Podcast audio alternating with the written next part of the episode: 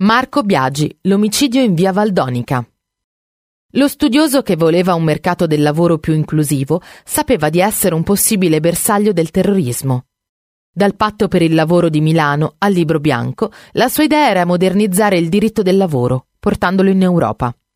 La sera del 19 marzo 2002, dopo che come ogni sera aveva percorso in bicicletta il tratto di strada che separa la stazione di Bologna dalla sua abitazione di via Valdonica, un comando di brigatisti lo bloccò di fronte al portone della sua casa, al civico 14.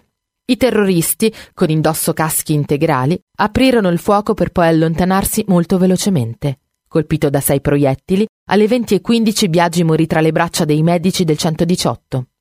La rivendicazione, a firma Nuove Brigate Rosse, venne inviata quella stessa notte a diverse agenzie e quotidiani e faceva riferimento ad una nuova precisa strategia dell'organizzazione terroristica volta a colpire uomini dello Stato legati ad un contesto di ristrutturazione del mercato del lavoro. Biagi era nato il 24 novembre 1950 a Bologna, città in cui ha sempre vissuto. Dopo la maturità classica, frequentò la facoltà di giurisprudenza dell'Università di Bologna, dove a 22 anni si laureò con il massimo dei voti e la lode, con Giuseppe Federico Mancini come relatore.